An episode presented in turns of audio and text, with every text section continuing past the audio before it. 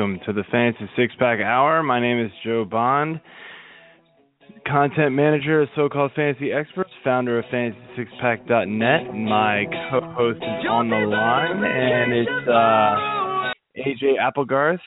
Uh, it's sort of trying to chime me in, man. I don't know what's going on today, so um, I will just continue talking until it actually decides to bring him on.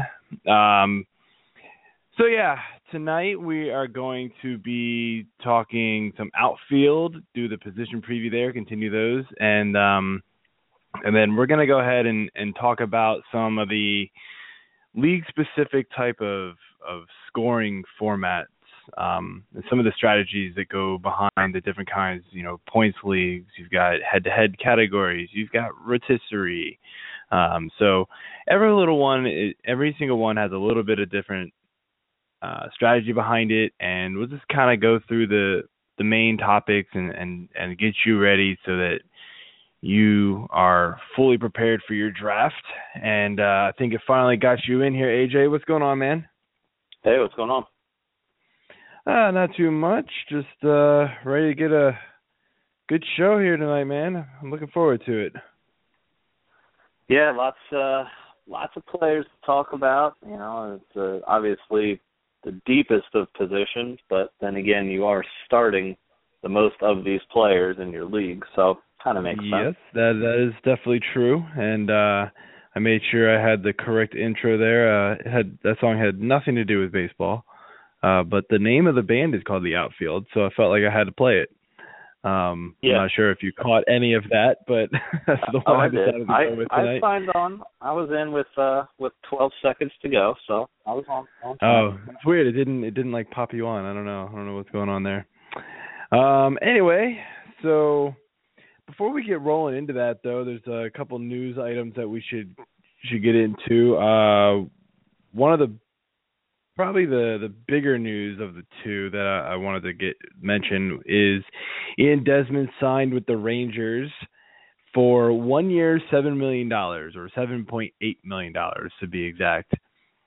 Uh, he not only turned down a uh, an offer from the Nationals earlier this year for one year, like I believe it was fifteen and a half, but last year he left a one hundred million dollar contract on the table.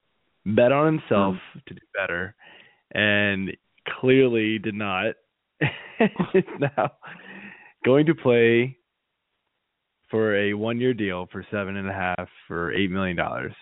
That is brutal. Like I mean, hey, I would take seven million, eight million dollars, but whew that's I don't know. That I I'd have a tough time sleeping at night if I you know, let a hundred million dollars go. Yeah, that uh that definitely hurts. Not only the wallet, but also basically just your overall outlook on life and uh how you view yourself. Um I, I, I I'm all for the hey, I'm gonna bet on myself to uh to show up this year and really make this hundred million into you know 150 million, but clearly that did not happen. Um, he had a, a down year. The power just didn't seem to be there as much, and he bet on himself and he lost. So Ian Desmond, not necessarily a guy I want to take to Vegas with me uh, if I'm uh, if I'm going on a trip, but you know, but we'll see what happens with Texas. Um, from what I'm seeing here, I feel like you know he's he's going to be playing in uh, in the outfield, so it, it's a nice tie-in to our our subject for the night um, because he's going to basically be be the you know yeah Josh he's going to be yeah he's going to be outfield and and we're going to get into that a little bit um yeah. so so we'll hold off on that conversation there. But the other guy that probably hits a little closer to home for both of us is Dexter Fowler we got all into it last week, and all excited that he was signing with the Orioles. Uh, was going to be lead off. Was going to let Machado slide down. Uh, it was going to be great. You know, it was the outfielder the Orioles needed defensively. It was great. It was so exciting. It was the perfect move for them. Then, what was it? The next day, or was it the day after? I, who cares? He pops up in the Cubs spring training comes up on the field and announces he's signed with the Cubs. Yeah, Dexter Fowler is officially dead to me right now. Um I I don't know if there was anyone that was more excited than me for whatever reason that he was coming to Baltimore. And not that he's any like great marquee name as it is, but you know, I I've always liked the guy since he's been, you know, in the league and you know, he came up with with the Rockies, I believe. I know he played in Colorado for a few years, but you know, I liked him when he was out there. He he came in last year for the Cubs and you know, kind of lit that that team up and and really just became this polarizing force for that team even though they already had a, a nice you know thing going on with all the young players and everything but then you know it's like okay great this guy's coming he's coming to baltimore you know he's he's signing with us uh you know but now all of a sudden now i'm going to go back to the cubs like what the hell is that i i mean i get that he never actually had an agreement so maybe that's you know my own ignorance thinking that something was a done deal when it sounded as though it was, but never really was. So I, I just don't get it. I mean, he's going to a team that's obviously picked to go to the World Series, potentially win the World Series. Um, you know, have a nice little Midwestern battle with Kansas City if they can get back there. It's not like the Orioles are some schlep team. It's not like hey, you know, the San Diego Padres called and uh they're looking to sign you long term for five years and uh, you know, three hundred and seven mil. What do you think? No. Baltimore is a great team and they're That's right offered on him more money and a longer contract. It was kind of an odd move. Like I, I don't, I don't know. It, it all it, it really rubbed me the wrong way. Like just how it all went down. And I'm not even like I just I don't know, man. Like just something about it just seemed off. Like I I think the I kind of think the uh, Bleacher Report ding to my phone the other night saying that the league's going to be looking into like the way that the O's do contracts and like specifically what happened with um with Gallardo this year and what what happened with uh um Fowler.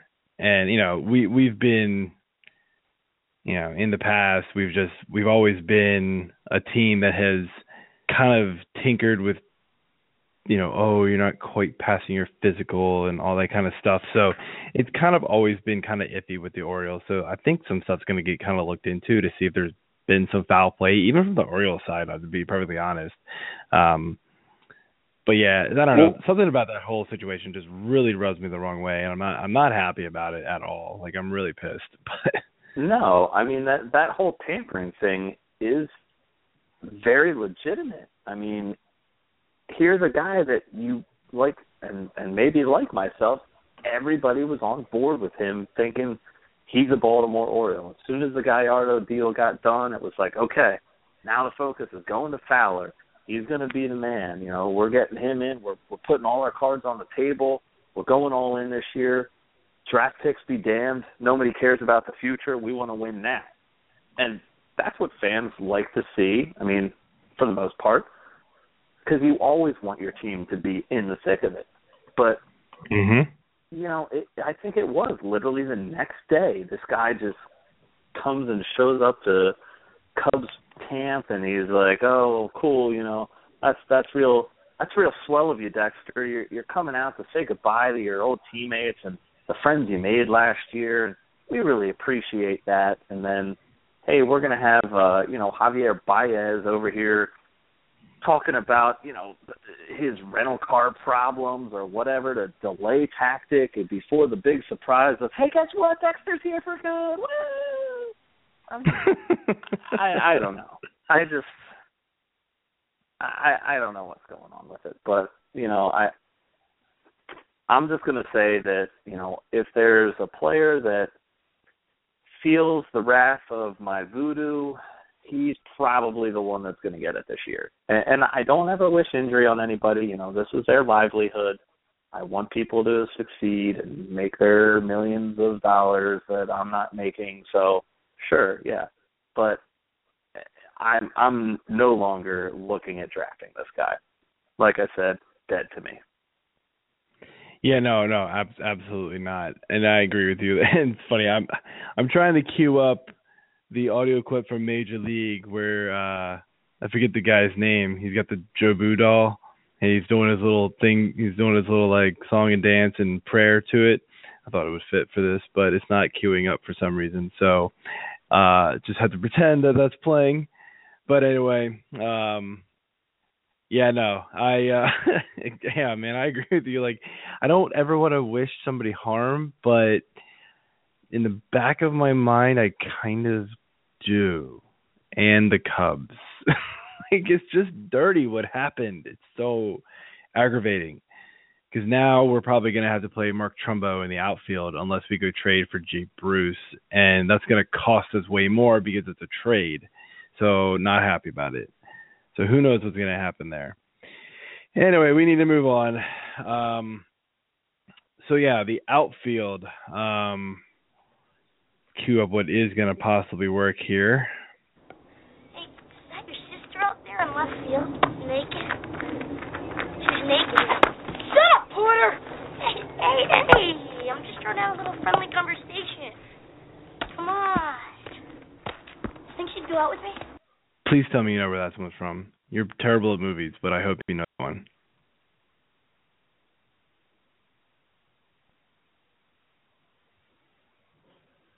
You there, AJ? Uh, I think we Hey, have lost AJ. hear? Or hey, No, no, I'm yes. I can. What phone- happened? My phone apparently decided to mute itself. oh, Um, that was that was I pretty was- cool.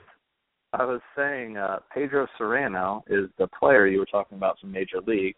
Uh, Ah, Joe yes. Boo's Jobu's mentor. Yeah, Joe Boo's mentor. Um, and I, I don't know the movie. All I really heard was Ah, "Shut up, Porter." Uh, do you think she'll go out with me? I want to say Little Rascals or um, maybe close. A better, uh, younger Bad kid News baseball movie. Bears. Oh, Better. Sandlot?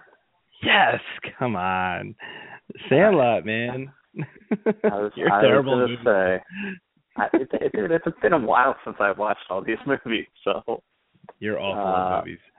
my uh my memory cells are fading. But uh, Put yeah, down feel the free to tweet me. I, I got good information. yeah, right. Alvarez Algar. Shout out. anyway, so outfield, man. So to me, this is where you're going to find the majority of your five tool players. And I don't think I'm alone here. Um, the top guys can legitimately be, uh, you know, elite in those five categories.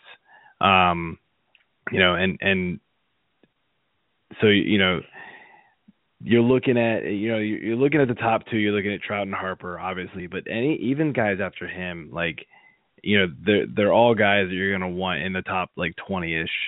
Um, it past you've seen in the past in the most recent years you've seen a lot more outfielders I think go in the first round. Um, but because of the resurgence of third base and just how dominant those top guys were at the third base position this year or this past year, you're seeing a lot a lot more of them slide into the first round and it's pushing some of the other outfielders down. But that's still like it it's still regardless, like these guys are just going in the second round instead. They're still top of the draft. Um, you're going to see a lot more outfielders going in the in the first two rounds than, than I think most positions. Um, and like you said, you have to draft four or five of them in most leagues. Um, I, I think in the leagues that I'm aware of, very few of them still play three outfielders. When I first started playing, that's what you did. You played three outfielders because well, that's what major league teams did. Then everybody realized that there's a hundred decent outfielders in the major leagues that are fantasy relevant, and you need to play way more of these guys. Um, and so getting into like the draft strategy, for me, I I want to get two of the top twenty guys, if not better than top 20. Um, and you know, you can get you can get guys that are are going to be good at steals. You're going to be guys that are going to be good at home runs, better, you know, good at average, everywhere littered around this draft um, from the outfield position. And you're going to get guys even later in the draft that are going to be good at all of the categories, or at least three or four of them. A, a, a random stat that I that I kind of figured out today was that of the top one, I'm using the ESPN Player Rater of the top 180 batters in the in the 2015 ESPN Player Rater, 54 batters had a positive rating. So, an overall positive rating. Oh no no sorry, a positive rating in all five categories. So meaning they were above zero in all five of the the the standard categories, and 29 of those, over half, were outfielders. So this is where you're going to get. If you're looking for five tool guys, this is where you're going to get it.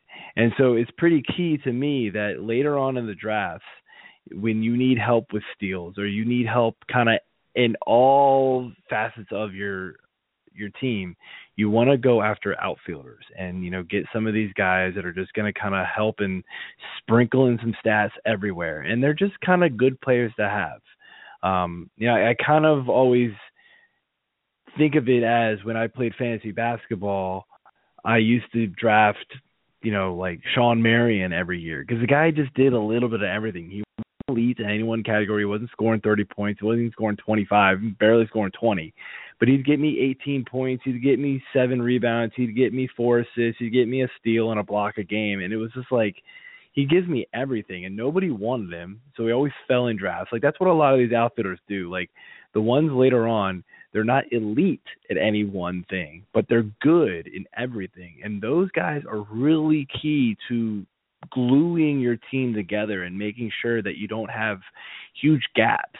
Like you don't, you know, they're drafting those overall guys later on are so much better than getting the guy that's going to give you 20 home runs instead of, you know, this guy's 12, but that 20 home run guy is going to bat 220 to where the outfielder that I'm talking about might might bat 280.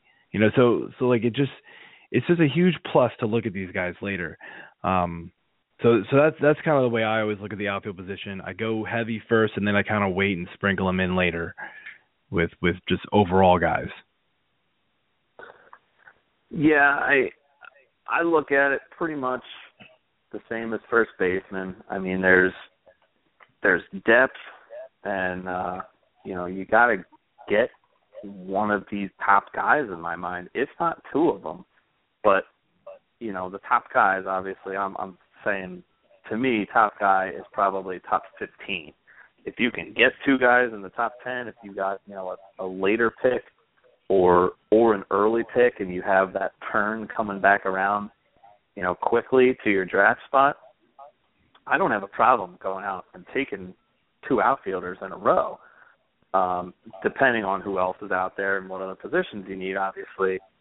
But like you said, I mean, third base this year is so deep that I feel like you can kind of wait on that if you're not going to get one of those top three, four guys, and, and you know you're going to look out for some of the the mid tier guys. Why aren't you going for outfield? You know, you've got every single category is going to be helped by the guy you're drafting.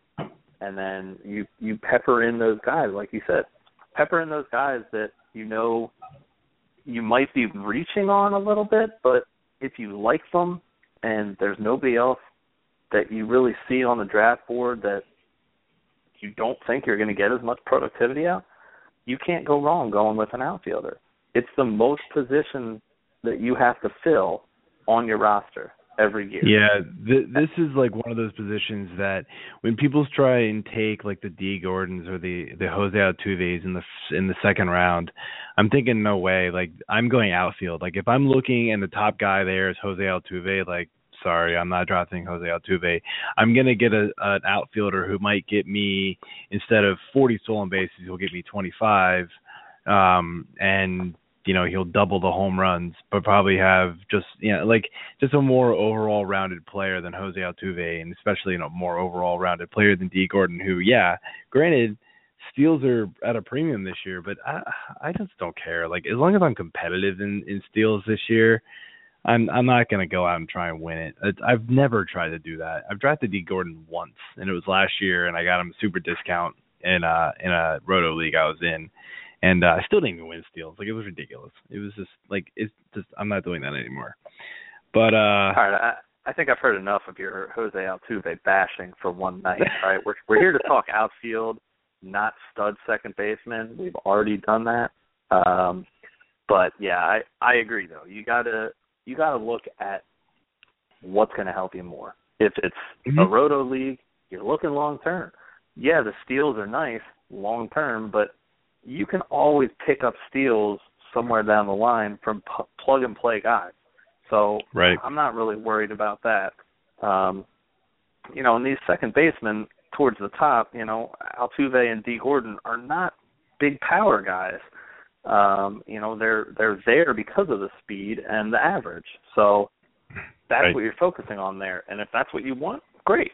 You can still find that in outfield too, and still get more power. So I, I definitely want to get, like I said, one of those top top seven guys if I can, and then you know that depending on which one I get, I can decide which next one I'm going to get in that top 15. But I, I definitely want to have a lot of that power coming from my outfield.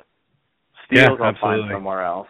You know, average if I need to, I'll find that somewhere else. But I I never really play for average anyways. I've I've always hated average. I think it's a waste of a category because you can have a guy that's to hit you 30 home runs, but he may have a 240 average, and then he's killing you there.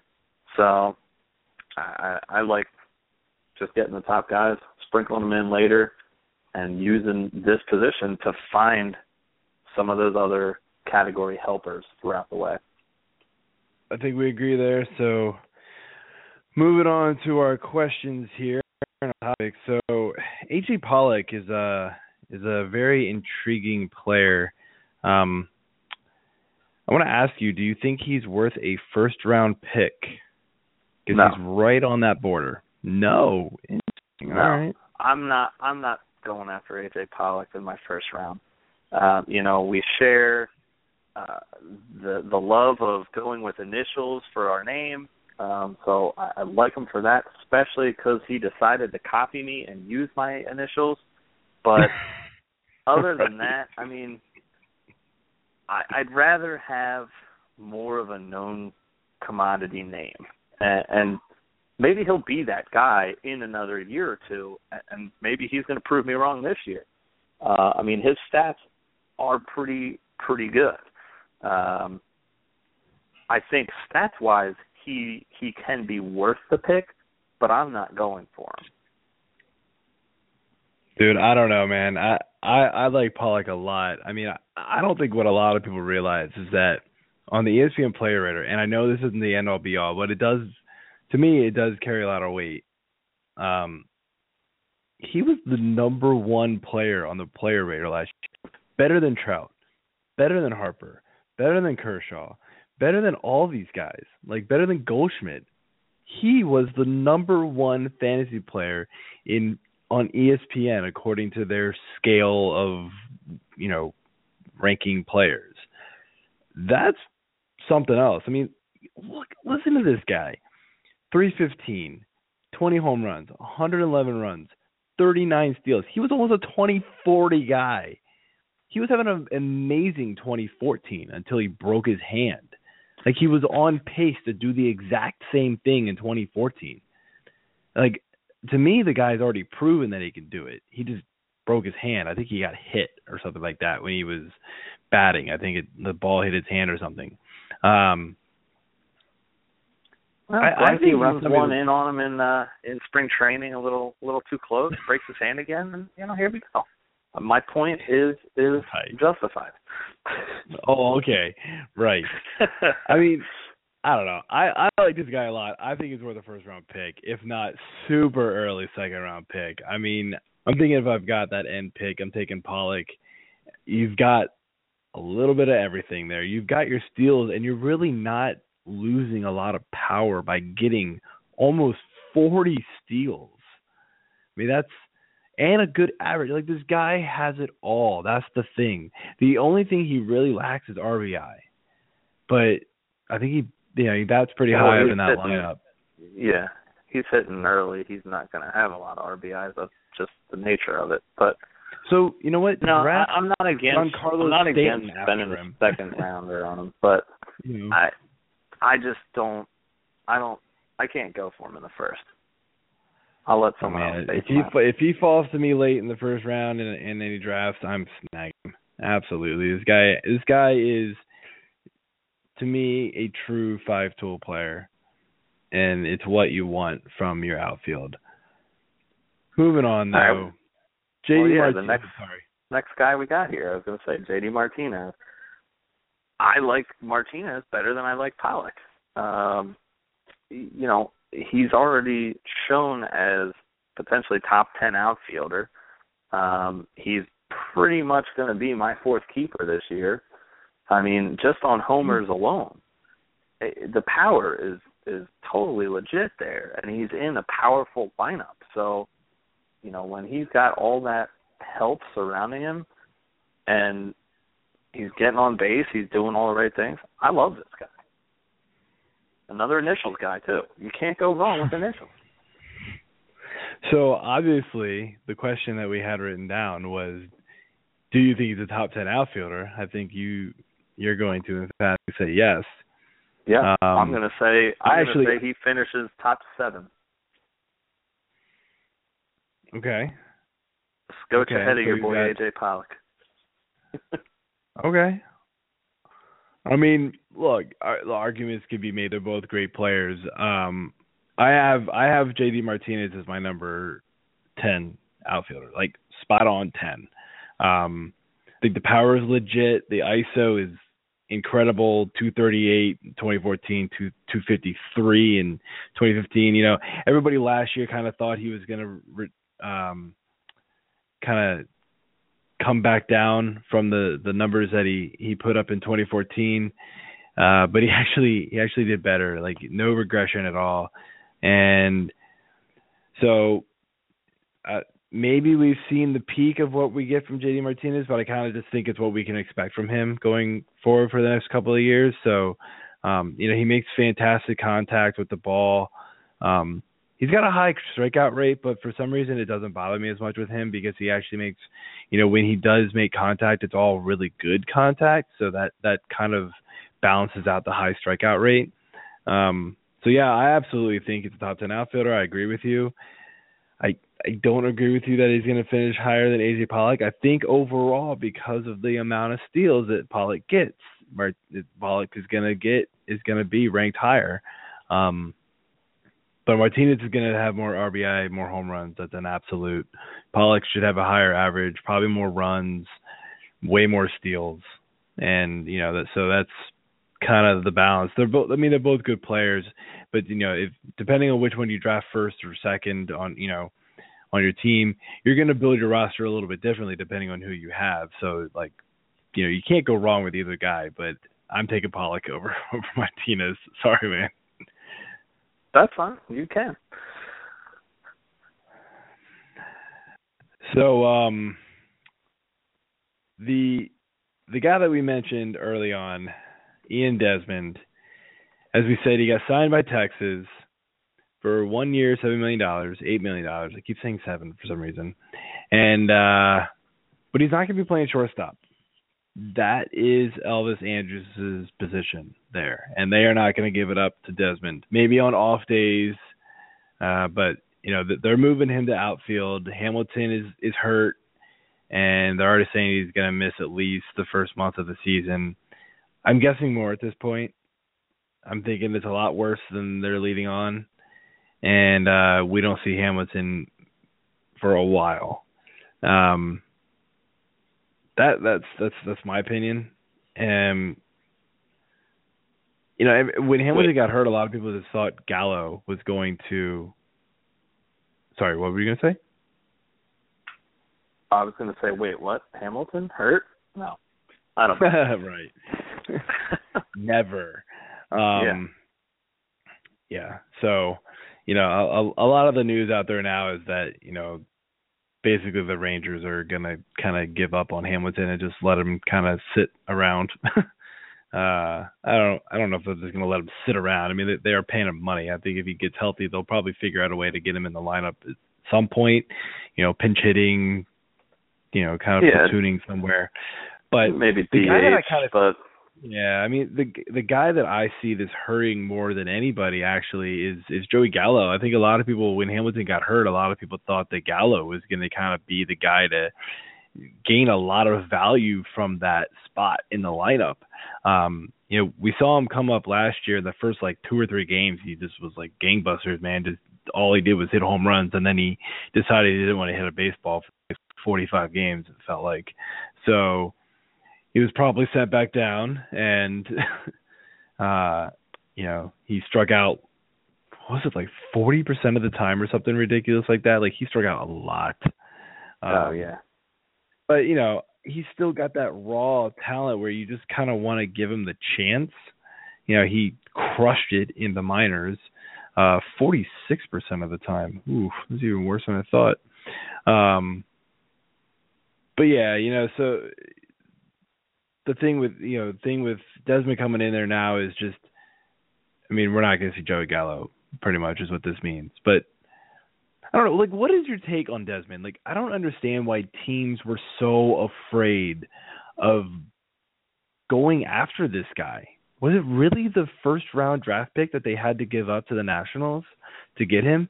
We're talking about a top five shortstop in baseball. Like, what are we talking about? The Orioles just I, gave a first round pick to the Rangers for Gallardo. Like, get out of here. I would have taken Ian Desmond in a heartbeat over, even though we've got Hardy. Like, I'll take Desmond. He's a way better offensive oh, player than Hardy at this better, point in his career. He's a much better. Yeah, I think he's a much better player than Hardy, and not defensively. He'd be but... a better. He'd be a better DH for us too. I mean, I, I love Paredes, but you know, if you, have a, somebody a in the choice outfield, like between the two of them, yeah, if, yeah, if, if, like, that's what you're going to do with the guy and say, you know, forget the shortstop idea, we're going to put you in the outfield. Okay, bring him to Camden Yards. I'm good with that too. Yeah, let the Orioles but, do that. Like that was crazy. Like that is a super discount. I mean, that's that's just crazy to me. That I, I don't know. I just don't get it. Like something needs to be fixed with baseball. If that's the way that people are dealing with these top notch players. I mean, we're talking about a first round pick. Like how many first first round picks become absolutely nothing? We never hear of these guys where they come up yeah. and they just completely bomb. So like you're already getting a legit top player in baseball. You know, I, I didn't want yeah, Leonardo I think for first the, round the pick draft because doesn't really matter. I mean, not that it doesn't matter, but when you're drafting so much every year and you're building this huge farm system, I mean, how many of these first round picks are pitchers? And all right, well, we're we're, we're going to bring this guy in as a starter. Guy becomes nothing more than a middle reliever for right. eight years between seventeen. Like, no thanks. I could care less about that. They're a dime a dozen. Give me a known quantity give me the power, and Desmond has it. So yeah, uh, it, in a premium it, position too. That's the crazy thing. I mean, thing. Texas was a total dark horse to me. I, I didn't even think of it because they either. have a shortstop. So you know, to me, it was like, okay, well, Colorado Rockies perfect fit. You know, yeah. they've got they've got a, a you know top prospect in uh say Trevor Story, uh, that that's potentially ready to come up. Reyes was still a question mark, but now he's not. So, what would it have hurt for you to go get that guy and bring him into the confines of Coors? Uh, hello, thirty plus home run guy. Uh, I mean, I don't get it. Texas is yeah, kind of a bandbox too, so you know, you get that second yeah, peak going, and that's. I think Desmond's going to do very, very well in that lineup. He's going to. That's a good lineup in Texas. Like it's, you know, everybody knows about Fielder. Everybody knows about Mitch Moreland. Um, you know, Beltre's kind of on the downswing of his career, but he, he's still, you know, he's still good. Um, Delino DeShields, he's a guy that that you know a lot of people don't really think about, but he's going to be good at the top of that lineup. Um, I'm trying to think of who else they have. Like Andrus is kind of mediocre in my opinion, but he's a good defensive shortstop, and that's you know that's good enough. Um, yeah. I mean, they've got guys. They've got a good lineup, and it's, yeah, absolutely a good ballpark. Ian Desmond is going to, I think, flourish there. Um, especially now that he doesn't have to sit there and worry about playing defense at shortstop, which he's terrible at. Um, yeah led the he had to have led the leagues in errors. I felt like I went to work because I work in DC, so I hear from this one guy every day. He just I, I mean like another error by Desmond blows the game for the Nationals. like every single day I felt like uh and and I owned him on my fantasy team last year in FSWA and just saw the horrible year he had at least for the first I don't know half to almost two thirds of the year, and then he finally picked it up at the end. I mean, guys still finished with 19 home runs and 13 steals. Like, it wasn't a total loss of a year. It just felt like it because he was so bad early on. So that's it's pretty it's pretty crazy to me that just because of the first round pick, nobody wanted this guy, and that's just this is ridiculous. Like that needs to get fixed in baseball because Desmond's worth way more than one year, seven million dollars. I don't, you know, maybe not a hundred million dollars at this point. Like he kind of screwed him. He shot shot himself in the foot last year, not taking that deal. Um, yeah. But I don't know.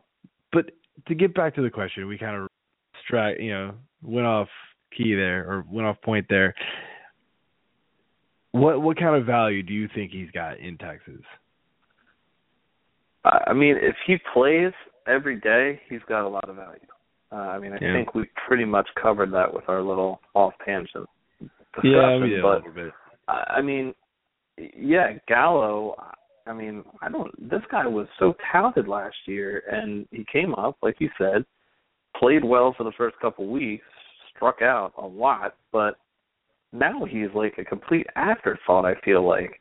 Um, with I don't know them. about I mean, that. I think gonna they're have, going to give him more time. Well, yeah. I mean, he's like, you know, it was the the okay. Well, this is Beltre's replacement, blah blah blah. But you know, then he's got the outfield eligibility. But Desmond is he's going to play as long as Hamilton's out, and if he proves himself, I think he earns the ball over Hamilton. You know, or earns the the spot as long as he doesn't right. commit, uh, you know, all those errors he had at shortstop. As long as he's not committing them in the outfield, I think he's going to be just fine. He's definitely, you know, bumped up my draft board a little bit more because of the ability to have two positions now too. Yeah, I mean, I don't know. I think you're going to definitely want to draft him as a shortstop. I mean, shortstop's such a premium position. I think he actually loses value in 2017 if he only has outfield eligibility. I think he'll drop. Um, but not not too much. I mean, he he can still he's still got power speed combo, and that's and that's you know it's pretty damn good. So um, as long as he doesn't fall on his face again like he did last year, and for the first you know half to two thirds, then uh, then I think he'll still be pretty decent. But he definitely loses a little bit of value just by having outfield only. Um, Another guy though that was a huge prospect talent. You know, we were talking about Gallo, uh, George Springer. You know, he's come up and he's done some nice things. Been injured though. Um, he hasn't quite lived up to expectations yet. But do you think he ever will? Like a lot of guy, a lot of people think he could be 30-30. Like, do you think he's ever gonna finally hit that number? Yes. I absolutely do. I I like Springer a lot this year. Um, you know, again, if he stays healthy, I think he's easily a 30-30 guy. Uh, you know, Houston, another solid lineup. Um, You know, it's just that that whole team aspect that that they have going on there in Houston and you know with what they did last year without him there for a lot of time you know just think of if they did have him there how much more they would have been doing i mean i like him a lot uh i'm i mean i don't know what it is about it i just i can't jump on the bandwagon. Like injuries, I think have a lot to do with it. Like the guy just cannot seem to stay healthy. Um, you know, he he just he yeah he had a you know he he had a good year last year, um, but I kind of think 2020 maybe 25 20 because he does have a little bit more pop is kind of what you're going to get from him which is still good 30 30 is pretty ridiculous. There's not a lot of guys that do that. Um, but, you know, 25 20 is probably where I think his ceiling is. Um, I just I'm just not sure he's he's gonna ever quite put it all together. I mean, he he really kind of struggled at at times last year. You know, I don't know. There's I don't have a whole lot of stats to back that up because there's just not a lot there with him. He's missed so much time. Like it's hard to project him going forward, but you know, even even right now, like I'm looking at Fangraphs, like like like Steamer projections have him at 26-15. Um, the most this fans 42. I think this is a bunch of fans have put their projections in. Um, they uh apparently they have him at 26 22 so they're kind of where i'm saying like 25 20 um so i mean i don't know i think he's good i think he's a fine player to draft. He's still young. He's going to be turning 27 this year um which is actually older than i thought he was which is interesting. Um but you know so he's still you know definitely in the prime of his career but I don't know. There's something about him that just makes me think that like 25-20 is kind of what you're going to get from him, which is still super legit. Like you're still going to be very happy with that.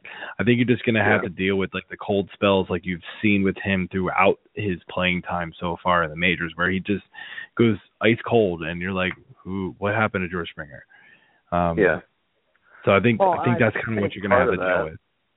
I think part of that could be because of the injuries too, and he's just not able to get into this rhythm and then you know I know that happens to a lot of players but you know with as much time as he's missed it's not out of the question that, that that's part of it but you know or or is there like an underlying I'm afraid to get injured again um because of whatever then is that going to affect his his mindset too and and how yeah. he approaches how he approaches yeah, the I mean, game. I will say this: the nice thing that you saw last year from him was that he did run. The big knock on him from 2014 was that he didn't run. He only had five stolen bases in like 78 games. So the fact that he got to 16 last year in 102 games is is is really good to see. So maybe he'll start running more. But usually, guys, the older they get, run less. I mean, we see it with Trout. Like he's not he's running less and less and less every year because the power is there and his you know they don't want to take them off the base paths and you know get them hurt and things like that. So, you know we've talked about that before. Like guys just kind of stop running. I mean Adam Jones doesn't run anymore at all, and uh, you know that's that's just what happens. So, um, but the the finish to this up real quick, I, I just kind of want to run through some of this. One of the one of the big things that I always think of when I when I think of outfield is the big platoons you get, and uh, if you can do it right, like if you're in a large enough league, you know, you start in five outfielders, you can draft two or three of these platoon guys and kind of mix and match them every day if you've got daily lineup switching. And you can have a legitimate top outfielder combined between all these guys. And so some of the platoons that I think you're going to want to watch out for, and, and if you can add any, go ahead. I just kind of made a quick list here before I jumped on. One is the Cubs. We we talked about that a little bit. Um, Fowler going there, you know, Soler and Schwarber even at this point. Like who knows? Like I don't know what's going to happen to Schwarber now that Fowler signed with with them.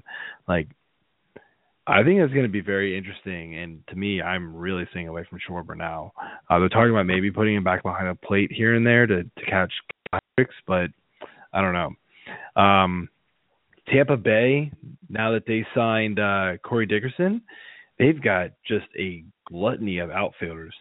Steven Souza, Desmond Jennings, Logan Morrison, James Loney, Steve Pearce, uh, Kevin Kiermaier is kind of mixed in there too. Like all these guys, like uh, you know, they they could all you know. I think Dickerson is absolutely gonna play every day or probably every day, although we'll, I'll talk about him in a minute here. But uh, it, the Mariners have a bit of a platoon situation possibly with Franklin Gutierrez and Seth Smith. Seth Smith is definitely I always mix it up in my head if he's a righty specialist or a lefty specialist, but he he definitely hits one better than the other, definitely. And those are the things that you want to look at with these guys is like, do they hit lefties better than righties, righties better than lefties, you know, type of thing. And and when are they going to play? Are they going to how often are they going to play? And realize that there are way more right-handed pitchers than left-handed pitchers. So you generally want to get the guys that are going to play against, like, you know, against the righties. But you're gonna, if you're gonna try and do this strategy, you also are gonna need one that's gonna play against the lefties. So to, to balance it out, so that you've got that, you know, that both ways for that for that roster spot. Um, Another guy, another team is the is the Royals with Jarrod Dyson, who if he can get legitimate playing time, is going to steal 50, 60 bases. Um, but Paulo Orlando is there, and you know we saw the Royals liked him last year and kind of played him a, a lot more than I thought they would, and Dyson didn't get as much playing time there. Um, the Indians have Abraham Almonte, who, who's pretty decent, but Rajai Davis um, he could be another guy. Like if he could just get legitimate playing time. I mean, that's talking 35, 40 stolen bases probably. Um, the Cardinals outfield is always kind of in in in flux. I think they've got you know it pretty much locked down, but for some reason in the back of my mind, I just think that they're gonna just bring up somebody and they're just gonna have a platoon because it just seems like what they always do. Um, I think one guy that comes to mind that, that could potentially, you know, take some playing time away is Tommy Pham. He did pretty good.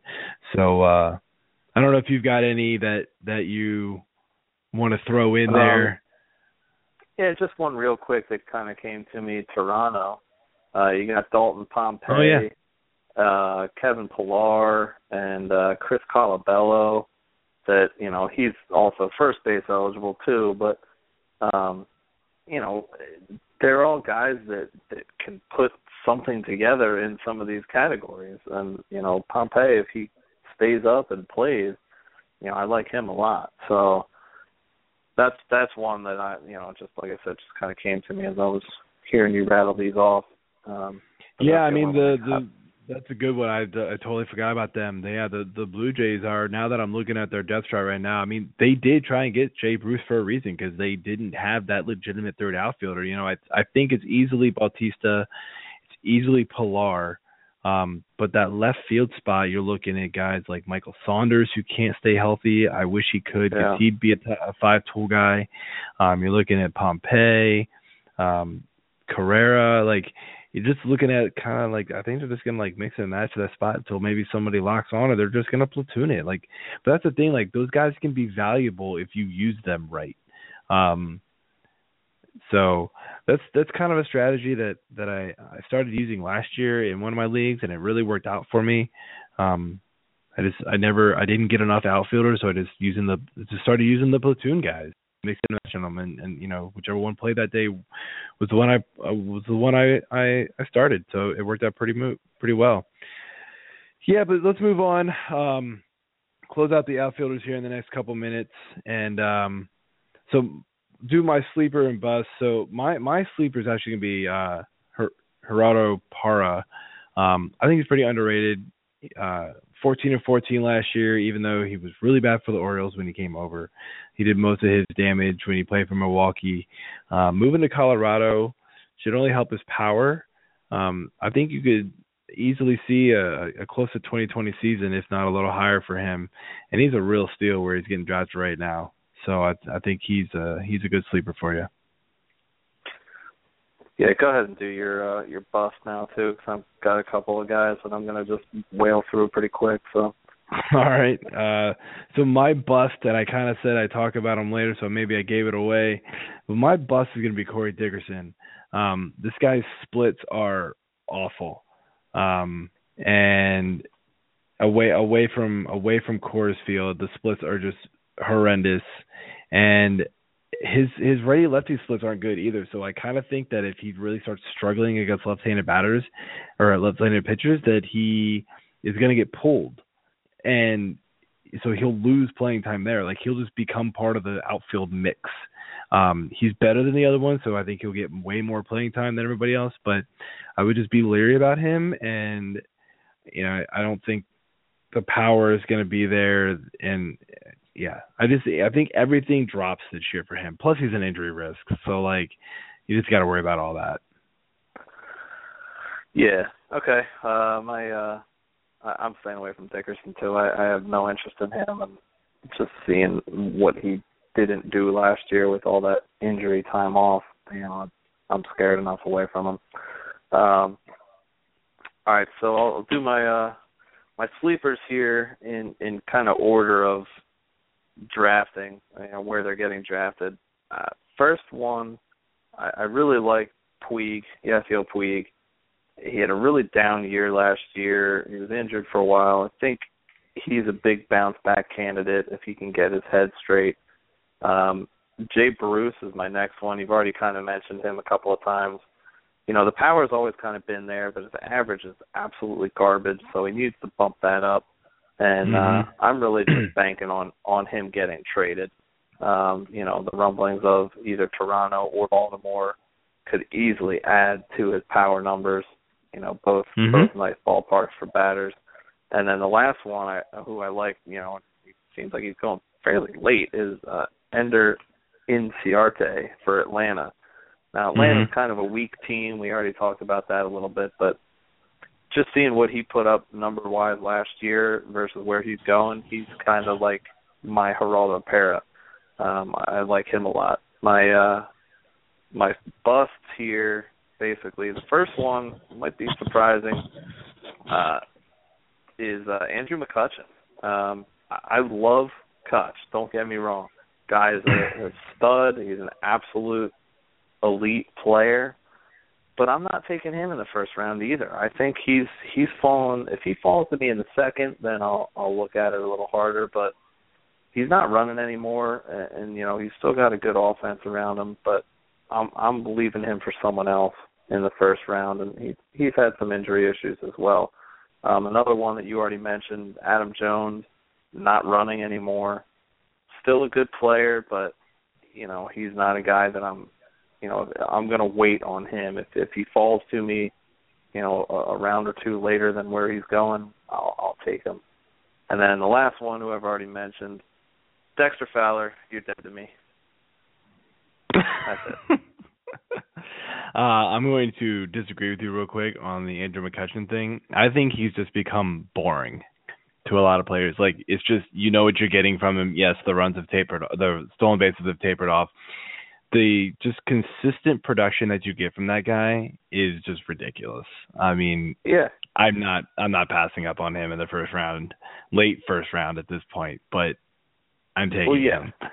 So yeah. uh, it's it's too crazy. I I just you're not the only person though that has I've heard talk about how Andrew McCutchen is a you know not a not, I don't know bust maybe a strong word for him, but like he's going to yeah. not return value. So I guess that means he's a bust. But you know, you know, I, I don't know. I just I can't do it. I mean, even last year when he had a down year, 23 home runs, almost 100 runs and RBI, 11 stolen bases, almost batted 300. Like I'm not. That's that's crazy. And that was a bad year for him because he was awful in the first half. I do know that, but yeah. I cannot I cannot say that he's he's going to be a bust.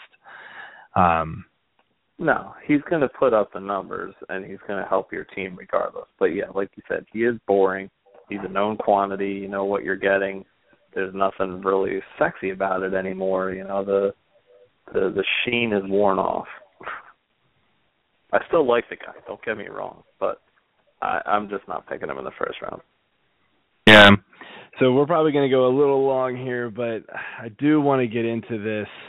Um, so going into fantasy baseball drafts, you know, everybody everybody plays their different style. So um, we've got rotisserie, we've got head-to-head categories, and we've got points leagues.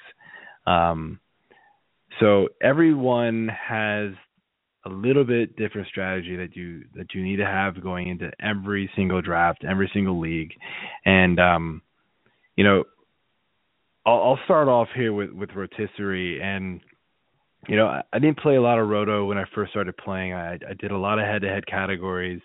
Uh, you know, it was just my friend setting it up, and you know, I think it was just more it was more like football, you know, like oh, it needs to be head to head and so everybody did it.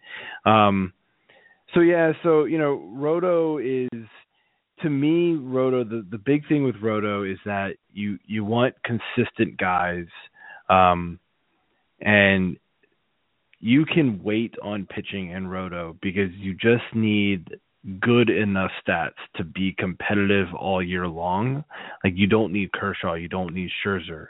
Those guys definitely help, but you can win with just a bunch of good pitchers and you know, in Roto, the other thing that can really help you because in Roto you're dealing a lot of times with innings limits is get those elite setup guys. You know, get your Dellin Betances, get your Tony Watsons, get your I'm blanking on names right now, Andrew Millers and things like that. Which, oh yeah, by the way, we forgot to mention, um, uh, Chapman suspended 30 games. Yeah. totally forgot to mention that early on. So yeah, there you go. Uh, Andrew Miller is going to be the closer for the first 30 games. Where where are you where are you ranking uh, Chapman now? If you if you had to do it real quick, who you, how far down are you sliding him? Because he was number one in like everybody's rankings. Thirty uh, games really isn't a lot. That's the first month. Uh, it's, like, yeah, I I still think he's a top. I, I might be looking at him, you know, twelve, thirteen.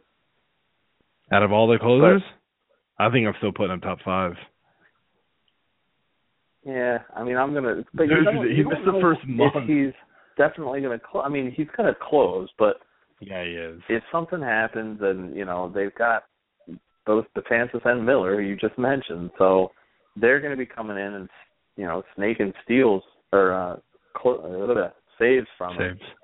So you know I think it's a nice problem for them to have because they can rest him a little bit more. They don't necessarily have to trot him out every night. You know, they can do two nights in a row and then give him two or three nights off and not have to worry about him.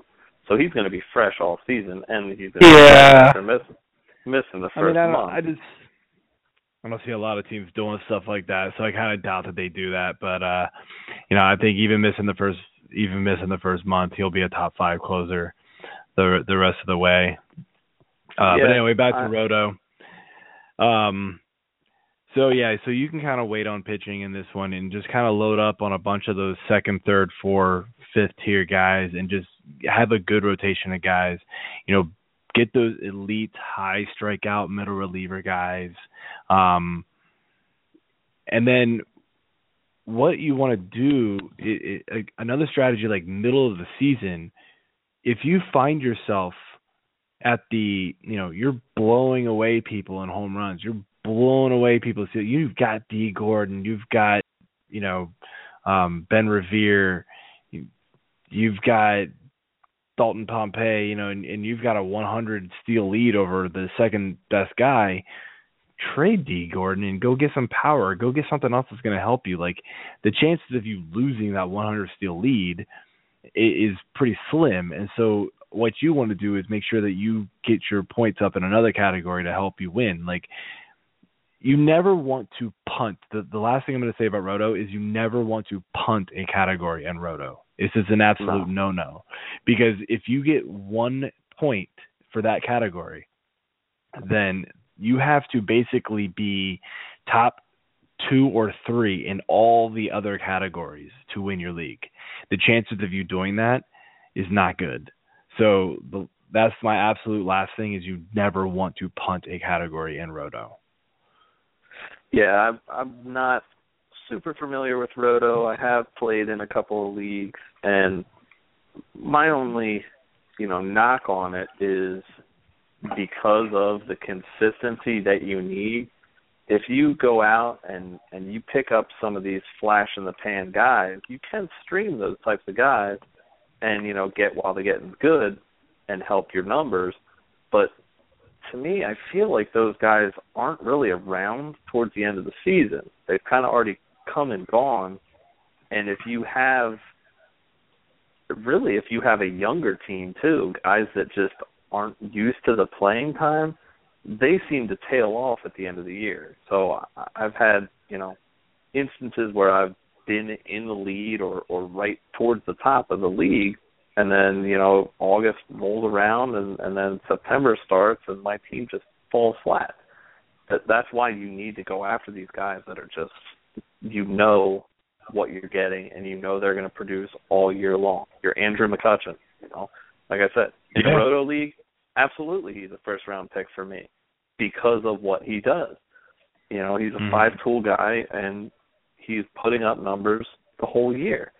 Um, so it's definitely a, a different draft strategy. Whereas, you know, like a head to head categories league, similar to Roto in that you're trying to win categories, but you're only doing it on a week to week basis.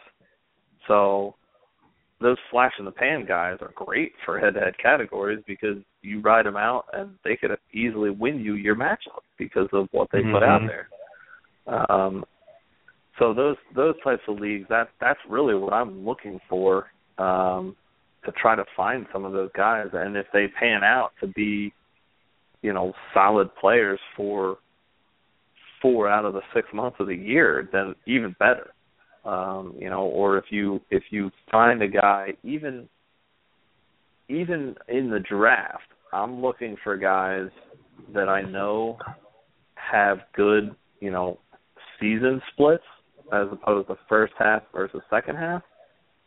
And I'm going to try to ride out that first half wave of these guys and then try and trade them off. Um, you know, because people are going to look at that and think, okay, great, and then see who who's been faltering throughout the year that you know is going to bounce back, or that just hasn't gotten it together. Um, you know, to start the season, and you have someone like last year, Max Scherzer, was incredible oh, in the first God, half. Yeah. Absolutely mind-numbingly good in the first half. And I was really kicking myself that with the second pick in granted it was a points league, but my second overall pick I took Mike Trout and I was happy with that because the other guy took Kershaw. Um, but I really wanted yeah, to well, that's fall that's back a that's a special league that you're in there. Yeah. But well, uh, yeah. But even in a points league in general, you know that that would have been the same.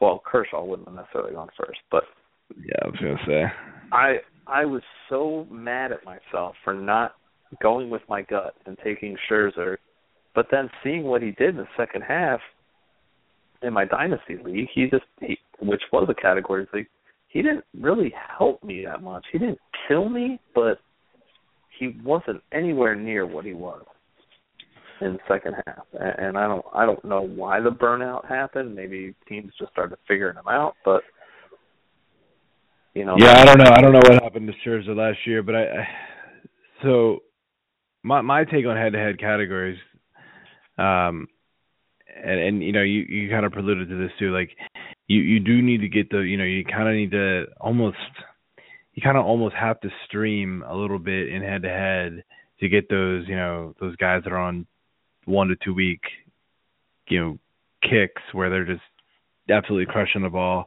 um pitching is a little bit more important in head to head leagues than it is in head to head category leagues than it is in roto. Like you need those you need a couple top end guys or you're just never to get the consistent like you might have one or two weeks where your lower end guys can just they all pitch well and you have a two and a half ERA that week or something.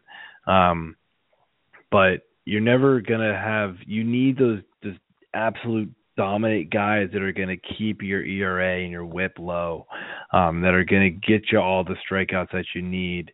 Um, because otherwise you're just going to struggle in those categories all year long, and it's going to be your Achilles heel. It's happened to me twice in our league. Um, yeah.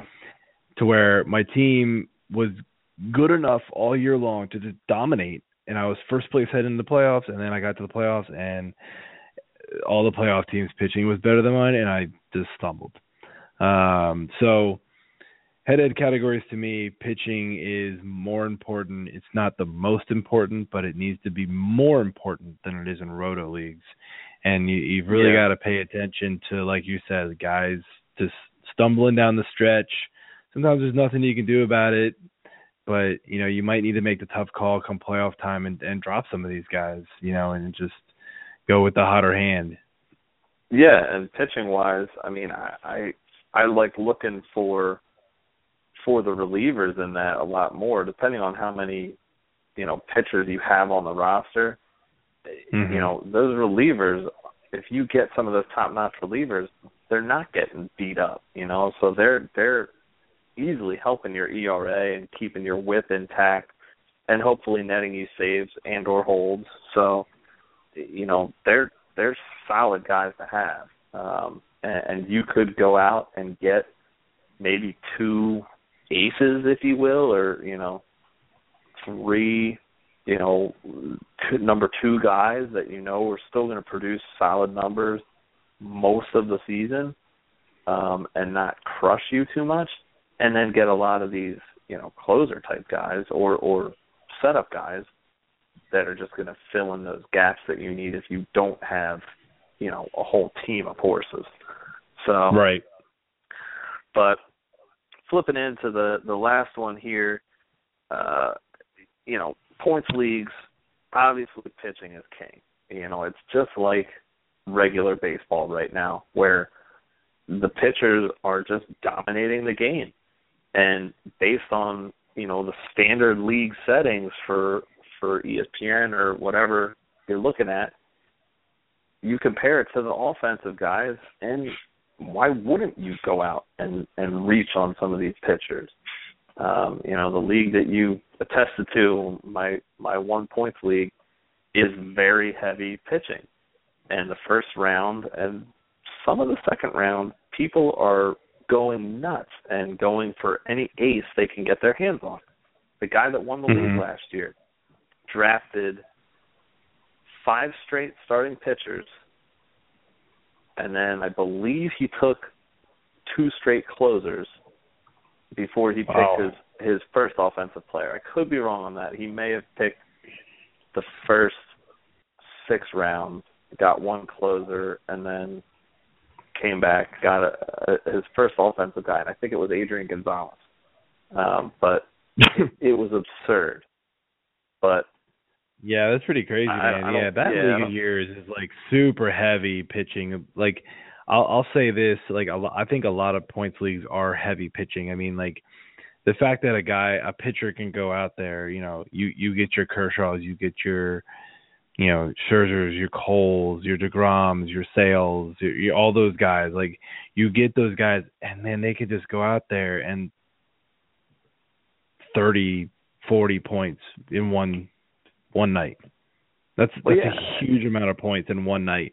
And then if they do even better, like if they randomly give you like, and that's the big thing about points league is like it's even more important in points leagues to understand all of your scoring categories than it is in a roto and a head-to-head league. Like in a roto and a head-to-head league, like it's fairly obvious. You go to your team Yeah. page, that's all your categories. In a, in a points league, like um, you know, how much are wins worth? How much are losses worth? How much is each Yeah. inning worth? Like that's the thing with pitching. It's like each inning pitched is points. So like and how many points? Like some leagues it's 0.3 per out. Some leagues it's one point per out. So like pitching can be yeah, like and so that's the point. Like pitching in your league is totally skewed to where it's it's so heavy pitcher because it's one point per inning. So even if you get a guy or one point per out, yeah, one point per out, like so every inning is three points. So even if he lets yep. up like a run and a hit, you're still getting positive points. Even if yeah. he, you know, so if he goes six innings, he's getting you 18 points. I do the math right there. and yeah. uh you know, 18 points just for that. Plus you're getting strikeouts. Plus you're getting everything else he gives you. Obviously you can get negative, but, but yeah, but the problem is is with and not just with with my league, but in general. So you're getting the points taken off for a hit, for a walk, for you know a strikeout. You're gaining back a point.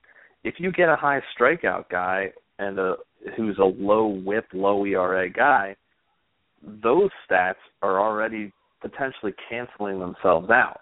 You know, exactly. you give up six hits and two walks and you strike out ten, you're still making out on that deal. You know, yeah, exactly. Then you add the innings, you then you add the win, then you yeah. add, you know, if you do and you know if quality starts is also one of your categories. Like it just yeah. can balloon. The pitchers can points can totally balloon, and it well, and it's and then and it's you even have complete games, no hitters, shutouts. Right. Yeah, you get those um, bonus points. You know, perfect games, which you know don't have maybe one a year, but um it seems like there's always at least you know two to two to five no hitters the past few years. A couple of them have been perfect games. Those pitchers put up astronomical numbers, uh, mm-hmm. you know, fifty to sixty because they have you know fifteen strikeouts, nine innings pitched, no hits, no runs, no walks. I, there's nothing negative going against this guy. Um, you know, and even if you have a guy who goes goes all the way, a complete game loss cancels itself out if a loss is only two points. You know that you're yeah. losing. So, but to you know to, to kind of bypass that, we've we put it up to vote, and you know we we're going to try to drop the total points per win. It Used to be ten points, now it was you eight. have to drop your points per out. Is how you're going to have to do it. Yeah, there's very few leagues that I know that do one point per out, and I've been in a few points leagues, and yeah. that's that's what's doing it to you. Now, yeah, how many points did you say were per win? Per win, it used to be ten. That yeah, was like years back, and that was I mean, before I think, it was as absurd. But now yeah. it was eight. Um, and then what we're thinking of doing though to make offense more appealing is upping RBIs and runs from one point to two point. That's uh, I think that's going to skew it the other. I think that's going to skew it the other way. I think you guys just need to tweak that inning, that per that per inning, and I think that's what's going to do it for you. That's going to balance everything back out for you. Um, yeah. I mean, that's what I'm saying. So like, even though there's that balance, like the fact that those pitchers can go out there and just totally blow it out of the water. I mean, my God, especially if you're in like head to head, if if you're in head to head points leagues, like you definitely need to go after heavy pitching. If you're in season long points leagues, like you can kind of scale back a little bit and just kind of get a bunch of quality guys. Um, but the other thing you got to pay attention to in points leagues, and again, like points leagues are so weird. Like I, I, I honestly I hate getting questions, and and you ask me all the time, so it's it's hard. Um, I hate getting questions about people's points leagues because it you can't even be like, oh well, I can just assume it's like a standard points league. There is no standard yeah. point league. there is no such thing no. as a standard point league. Everybody does it differently. Everything's different. And so it's hard. Like and and on offense, like do do you get negative points for strikeouts? So like that's something else. Like a lot of guys like Chris Davis will lose a ton of value even though he's a top you know, five, six first baseman, he might not be in a points league because he'll strike out over 200 times. So you're getting negative 200 points right off the bat for him. Um, at least, you know, I'm assuming it's only negative one. Who knows? Some leagues could do negative two for some weird reason. Like that's the thing about points league. Like you have to pay attention to and study and memorize your point values Yep. per category and know how to draft for them. I think I was in a league, the one of the very first point leagues I was in was heavy, heavy offense. And I knew this going into the draft and, and it was heavy power hitters because they did one point for a hit and then it was like one point for a single, one point or two points for a double, three points for a triple, and then four for a home run. Plus you got the RBI, plus you got the run. And Yeah. I think there was even something else. Like a home run was worth like twelve points. And I was like, Holy crap. So I just Total drafted all power hitters maybe? and just com- uh yeah, yeah, yeah. I think total bases were thrown in there too. Yeah. Yeah, so it was See, like that's just dumb though. Like so you I- don't yeah, exactly. Like, that. It- and that's the thing. like, a lot of people set up these points leagues.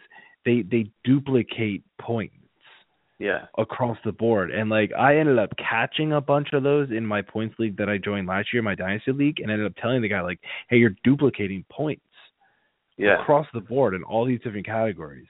Um, That's and so it was more. It was still he- pitching heavy, but it wasn't as pitching heavy as like what I've seen before, and it definitely wasn't as like hitter heavy as like that other league I'm telling you about. But like that league, Yeah. all I did was draft huge power hitters, and I destroyed everybody. And so like that's the thing. You can easily do that in points league if you really study your your your categories and your points for the that every category is worth. You can dominate because you've just got the upper hand. Because I'm telling you, there's so many, so many categories and so many rules in your league. Very few people, if anybody, are going to fully understand all of them going into the draft. yeah. So if Yeah, you do know yours, you can have the upper hand.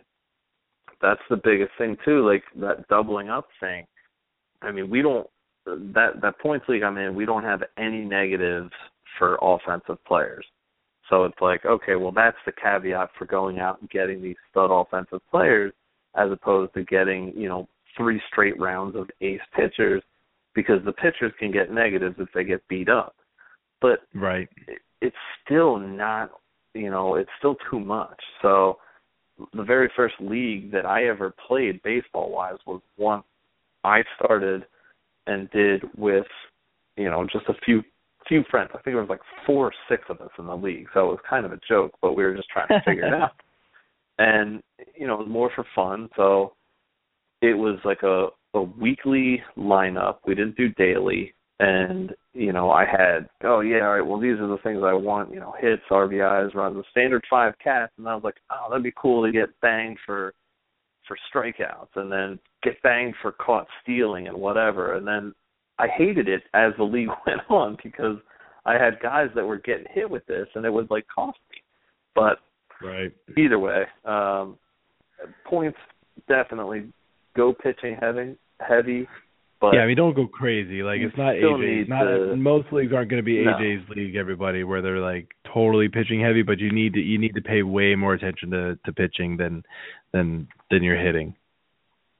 Yeah, and and even with your closers, because you're getting five points out of the save. If you have holds in your league, that's Wow, yeah, another depending point. on- So Yeah. I mean, you can get you can get a nice setup guy that might get caught with get some win. So you're getting huge points out of this win. The guy pitches one inning, and he can still walk away with you know eight nine points. Right. So Yep. Yep. Definitely. Yep. Like study study the categories, study the points. You know, study the value of each category, what it's worth. Go pitching heavy. You know, mo- I will say most points leagues are pitching heavy, and uh, you'll be in good. You'll be in good shape. You'll be in much better shape than the rest of your league. I guarantee you.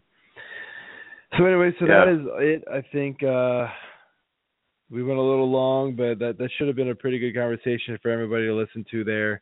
Um and uh hopefully it got you ready for your your drafts depending on what style you're in. Next week we are going to cover the starting pitchers and we're doing just starting pitchers by themselves or are we going to mix in the relievers with it? I don't think we've decided yet. We'll figure it out and let you know. Um and yeah, so listen next week, Tuesday, eight thirty, and uh, we will see you all next week. All right, last uh, last go out comment here I've got is uh, if you're not watching it, put on uh, ESPN and check out this Indiana Iowa college basketball game. It's a great game, lots of up tempo, back and forth.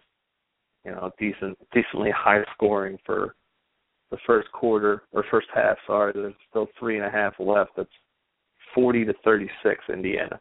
So, great game going on. But all right, yeah, we'll have to talk about some more Madness here soon. Yeah, exactly. We'll have to get get that mixed in here somewhere. And uh Dexter Fowler, dead to me. I'm out. Jobu.